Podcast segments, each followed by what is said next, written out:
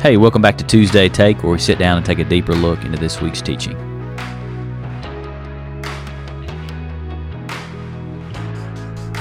Well, hey there, and welcome back to another episode of Tuesday Take. I'm sitting here with Pastor James.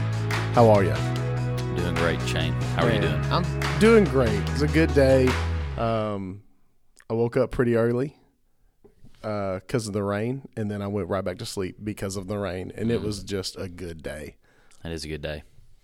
Did you do anything fun this morning? Anything adventurous? Get out and run 15 miles or anything? I got them ran this morning, so... That's good. Got up, it was raining, so I went and got on the treadmill this morning and just rat race, man, just getting it in. Man, look at you go. Look at you go. Everything good this week so far? Yeah, I'm trying to think what's... We're 3 days in. Yeah, it's pretty good. Cooked some smoked shredded beef last night for tacos. That was pretty good. And then I think tonight I'm doing smoked chicken wings. Man. So, off on a roll. That sounds like it. Look, for the very few people that listen to this, I'm just kidding. There's probably a lot. There's probably a couple thousand. The masses. Yeah. Do you want to give us your address so we can come taste the wings tonight? Do we need to bring our own wings? Like, what's the story here? Yeah, Kirsten did, because we were talking about wings tonight, and so she was like, "Hey, should we just go buy wings?" You know, just like, and I was like, "Well, we could, but it's gonna be way cheaper if I just make them myself." True. So that's very true. You're going to, like... I'm going to do a couple different flavors tonight. You're doing, like big wings, or, like, wings that you'd find somewhere, like a shop, that you like Buffalo Wild Wings, or... Yeah, I'll probably get them from Brooksters. I do have some big, like, chicken drums, you know, that are bigger. I'll probably do those a certain flavor. I think I'm going to do those, like, lemon pepper. I have some lemon pepper seasoning, so I'm going to try that. Are y'all, like, the buffalo, or, like, hot, or anything like that? I've been doing this one. Of course, I need to be careful saying this because I'm a pastor, but there's this new... barbecue bourbon wing. Pull up, dog. Pull up, man. Pull up. And it's really good. But, hey, anybody listening, it cooks out. So it cooks out. It cooks out. Just like that was always – I remember as a kid, we would always eat bread pudding with rum sauce. And I remember being like, but we – like, Dad works at a church. Why are we doing this? Yeah. And that was – yeah. It cooks out. So it's probably some of the best – I mean, they're awesome. So I'm going to need to cook some for the office and – bring them up one day. Yeah, for sure. Some barbecue bourbon wings. Just empty promises. It's not empty promises, man. I'm gonna make it happen, dude. Jumping into some questions. We're stepping into some parables. We're about to be in a parable section of the book of Matthew. As we continue in them, us as a church body, as we're coming, how should we approach these passages? Because I think that we've heard parables all our lives. We talked about it a little earlier. A lot of the parables probably we've heard has been in Luke, but some of these we've probably heard. And even like this week, it's always been about like the message. It's always been like how you do this. And it's never about like the person that's like, never about the soil. Yeah. And so like, is there any way that you would recommend for us as church members? Like, you probably have heard these a lot. Whatever, how should we approach these as congregants? I think, you know, one of my first thoughts, and I think I mentioned it briefly Sunday, but like, don't miss the forest for the trees. And so I think one is like, there's usually typically one main driving point that he's trying to make about the kingdom, about either character of the kingdom, something specific about the kingdom, those who are a part of the kingdom. And so I think the big thing is like, don't miss that one point, you know, and usually they only have one point. Some may have a couple, but typically it's like one main idea of like, here's why I'm telling this story to emphasize this truth. And so I think that's one of the things for us is just to really like, what's the main point? Because I mean, I know this passage, you brought it up, is it typically this passage is used like for evangelism. And it is evangelistic passage because I think it does help us to understand as you sow seeds, as you share the gospel, people will respond differently. But usually the emphasis is placed on sowing. I think that's a part of it that we can pull out, and we mentioned it briefly. But that's not the main point that Jesus was trying to make. So I think that's kind of one of the things that we can, you know, do as we're listening to parables, studying parables is, you know, hey, let's pull out the main point Jesus is trying to make, and then let's focus on that. How do we apply that? You know, how does that apply to our life? You know, questions or maybe some practical things. So I'd say that'd be my one thing for us. You know, is don't miss the main point of it. Absolutely. talking about this, you know, what you showed Sunday was that the emphasis of the story is the soil that the seed falls on, meaning the heart of the person that hears. I think there's two extremes that we can take this to right away. One that says, I have to know everything because if I don't, then I can't convince this person to follow Jesus. Or the other extreme saying, I can know a little bit or I can know a lot, so it doesn't really matter about the knowledge that I have. If they're going to respond, they're going to respond. I don't feel like either one of those are right. So what is the right way to approach this? Yes, I think there's a balance in between that. You know, because one of the things I thought of is that sometimes we can, even as a pastor, or I think even on the person sharing the gospel, having gospel conversation with people, is you can begin to think that it all hinges on you. You know, that all of this is just hinging on my ability to share the gospel. And of course, I said it Sunday. You have Jesus who's sharing the gospel, and yet people didn't respond to him. So the problem's not Jesus. The problem's not the message of salvation. The issues with the people's hearts. So I think that's a good reminder for us, maybe to take some pressure off. We talked about our home groups, and I think it's in First Corinthians 2, 3, 4, somewhere in there, is that Paul makes this comment of like, I planted, Apollos watered, but it's God who gave the increase. And so the point is, you know, we all have different roles to play, but it's really God who really brings the or grows the seed in people's hearts. And so it's in our, so I think it's good to remind that, not to put all the pressure on us, or that can discourage us if we're, you know, because we think our success is if how the people respond. We can't make people respond, and so that maybe hopefully takes some pressure off. But I think on the flip side, I think you can go to the other extreme and say, well, it doesn't matter. You know, I don't have to know everything. And yet I think we don't have to know literally everything, but I think we need to understand the gospel so that we're communicating, you know, well, I don't want to like make people doubt themselves, but it could be people aren't responding because they're not hearing the true gospel. So, you know, we want to make sure we're clear with here's the call of Jesus. Or even like, well, you know, what we've walked through already in the gospels is like sometimes maybe cultural Christianity has made the call to the gospel, and the call to Jesus is this. Maybe it's not a full gospel of like what it's like. Here's everything we're talking about, you know. And so I think it is important for us as we share the gospel, have gospel conversation. We need to have a good understanding of the gospel, you know. So I think there's got to be some balance in there. We need a good understanding. We need to know God's word to communicate it, but we don't need to put so much pressure to think, oh, I have to know every single Roman road verse from memory. I mean, even that's good to know, but like, we put so much pressure on us in thinking that really the only way people come to Jesus is my presentation, and that's not true either. Absolutely. You know. So you talked about there's four hearts: the blind heart, the superficial heart, the worldly heart, and the humble heart. And you broke those down Sunday. How did you come up with the names for these out of that passage? Some was from some commentaries I'd read that kind of, I don't know if it was the exact same names, but it kind of was kind of naming different people, and so I kind of thought that, and then I kind of started thinking through each heart, and so a lot of it was just kind of pulling out from what the passage says, and hopefully it's helpful for people to be like, oh, this person's blind, you know. And we read the one from 2 Corinthians 4:4 about how the God of this world has blinded their eyes, so that's that first one, you know, the superficial, you know. And I was thinking about, you know, of course I guess you can see all hearts in people, but to me, I thought the superficial and the worldly heart probably embody a lot of what maybe exists in the church, you know. Obviously, the goal is we want to have a humble heart, but that there you can see, I think you see people that respond to the God, you know, they're excited, they're all this kind of stuff, and then sometimes you never see people ever come back ever, you know.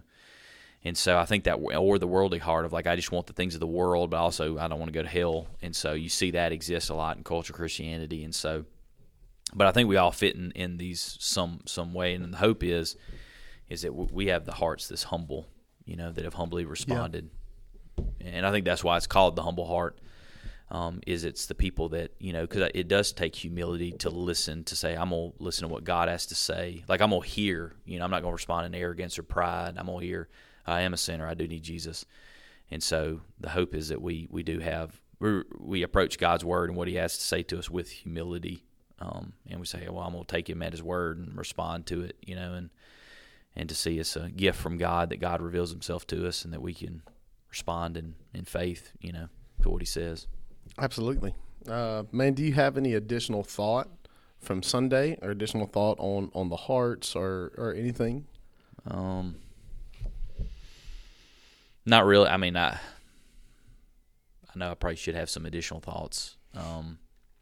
Not really. You know, I think the only main is, and we didn't touch on a lot, was the reasonings behind why he, you know, talked about parables. And I think that's I think it's difficult for us. I don't really necessarily have the perfect answer, but I think that's kind of difficult for us to see, is that Jesus told parables also as a sign of judgment for people. You know, they're basically like, you're not going to understand these, you know. And I think when you hear that, you're like, well, I thought he wanted everybody to understand. And yes, he does want all people to come to repentance and to faith in Christ. But to see that they're also, you know, that these people respond to unbelief, and because it did blind them from being able, they didn't really hear. And so, and then, of course, he gets in the parable of, I think, demonstrating that of like why people aren't, you know, understanding, you know, what Jesus is doing, what he's teaching, you know, that kind of stuff.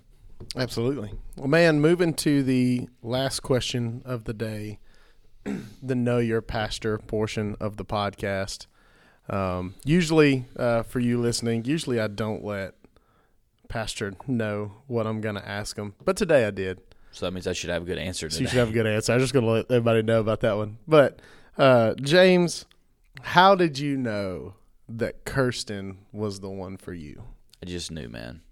I just knew. All right, well, thanks for – No, well, I mean, yeah, I did just know. Of course, I think we were – this may sound – I think we were more – like, I think when we got to the point when we started kind of dating, I think we had dated before, obviously, all that, and I think this was kind of a very, like, hey – we entered into it very with the intention of, like, hey, if we're doing this, we'd kind of had a big talk beforehand of, like, hey, are we on the same page? Is this something that we can – you know, we're getting older. We don't want to just date just for the sake of dating. And so I think a lot of it was, obviously, we had the same pursuits. We both wanted the same things from Christ, family. You know, there's just a lot of things. We are very different people. And if you know Kirsten and I, we're probably opposites. I mean, in a lot of ways. And so we definitely don't have the same personality.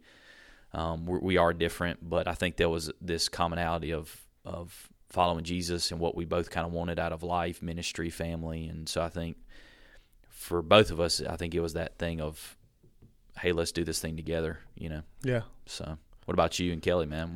Man, I knew probably on our second date that I was going to marry Kelly. Did you tell her on the second date?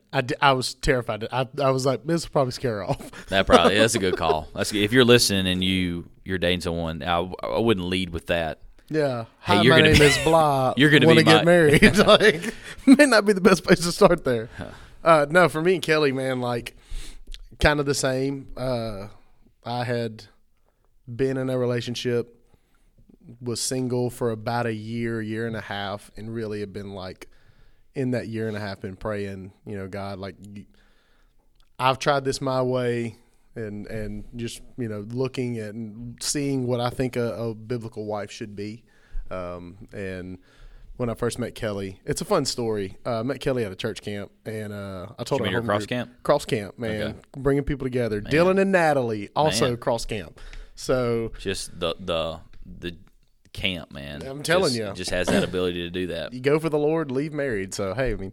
But I told our home group this story a few weeks ago, and I'm not proud of it necessarily. Okay. The guitar I play in the band with Miss June and Mr. Danny's nephew, Michael Young, at Cross Camp. And the guitar I played at the time had like this super glossy finish, which means it's just really shiny. And this really cute girl would sit about 5 rows back. And so at different points in the night, this is terrible. So you were really not even worshiping Jesus. No, I was. It was just like in the in-between, like whenever they were setting up for games. You would shine it in her face. I would. But she was just mesmerized. That's a word that you probably shouldn't use. Like there was one night where I remember like angrily. Now I know that look. But like in the moment I was like, maybe that's flirty. I don't know. It was not flirty. She was very upset. Like why is this guitar player flashing this? What is this dude doing? Oh my gosh. And so I just thought she was really cute. Saw her on camp a few times. They do this really gross thing called mass mess at Cross Camp. And that is the worst part of camp. It really is gross. A buddy of mine was like, hey, she can hold her stuff. And I was like, oh, crap, it's that girl. And I just dropped my stuff in her lap and, like, ran across a field. And when she looked up, she's like, her part of the story is, like, you were, like, 30 yards from me, like, on a dead sprint. And I was like, well, I was embarrassed. And then just the Lord worked. Mm. Had to have. But, yeah, had to have, man. That's obstacles to overcome. But I saw characteristics of what I saw to be a fantastic helper in ministry, and that she has been. Mm. And so I'm very, very thankful for Kelly. If you're listening to this, Kel, I love you. Mm. And so I'm not making wings tonight, but I'll make something. Don't worry. Mm. That's what I have to do. Kirsten, you know, I appreciate you, and my way to show it is just cooking meat. Hey, man, it's a version of a love language. I don't think that's his or her love language is not that, for sure. She's like, are we seriously eating meat again? Like, are you seriously smoking something else? Yes, I got to try something new. See, that's a thing in my house too. Not smoking meat, but mine is like guitar. Like you'll play a new song for her to impress her. I was 12 years old when I started learning how to play guitar. And I thought I would get girls, and I just got good at guitar. That's really what I got. And so she didn't like sit in your lab and just like Shane, this is the most beautiful song ever. So as a child and growing up and dating in high school and college and stuff, when a girl would, oh, you're a guitar player. Wow, that's so cool.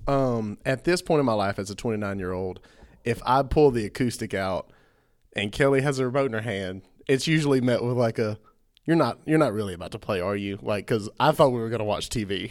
And 12-year-old Shane is just befuddled. He doesn't understand this, but yeah, I'm not a guitar player, so I don't know, but I always thought that was a super cheesy move to pull out your guitar and sing to a girl. Well, you know, but obviously girls like that. So, you know, hey, look, to each his own, you know. It's very, very true. Very true. But it's fun. There's times where Kelly will be like, hey, go get your guitar. And I'm sure there's times where Kirsten's like, why don't you go fire up that grill?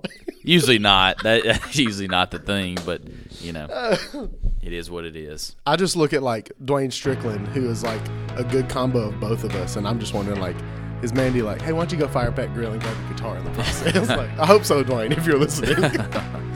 But, well, man, thanks for sitting down and answering some questions. Excited to be jumping into the parables, man, and really getting a different look on some things and learning some different things with this. And thank you for listening to another episode of Tuesday Take.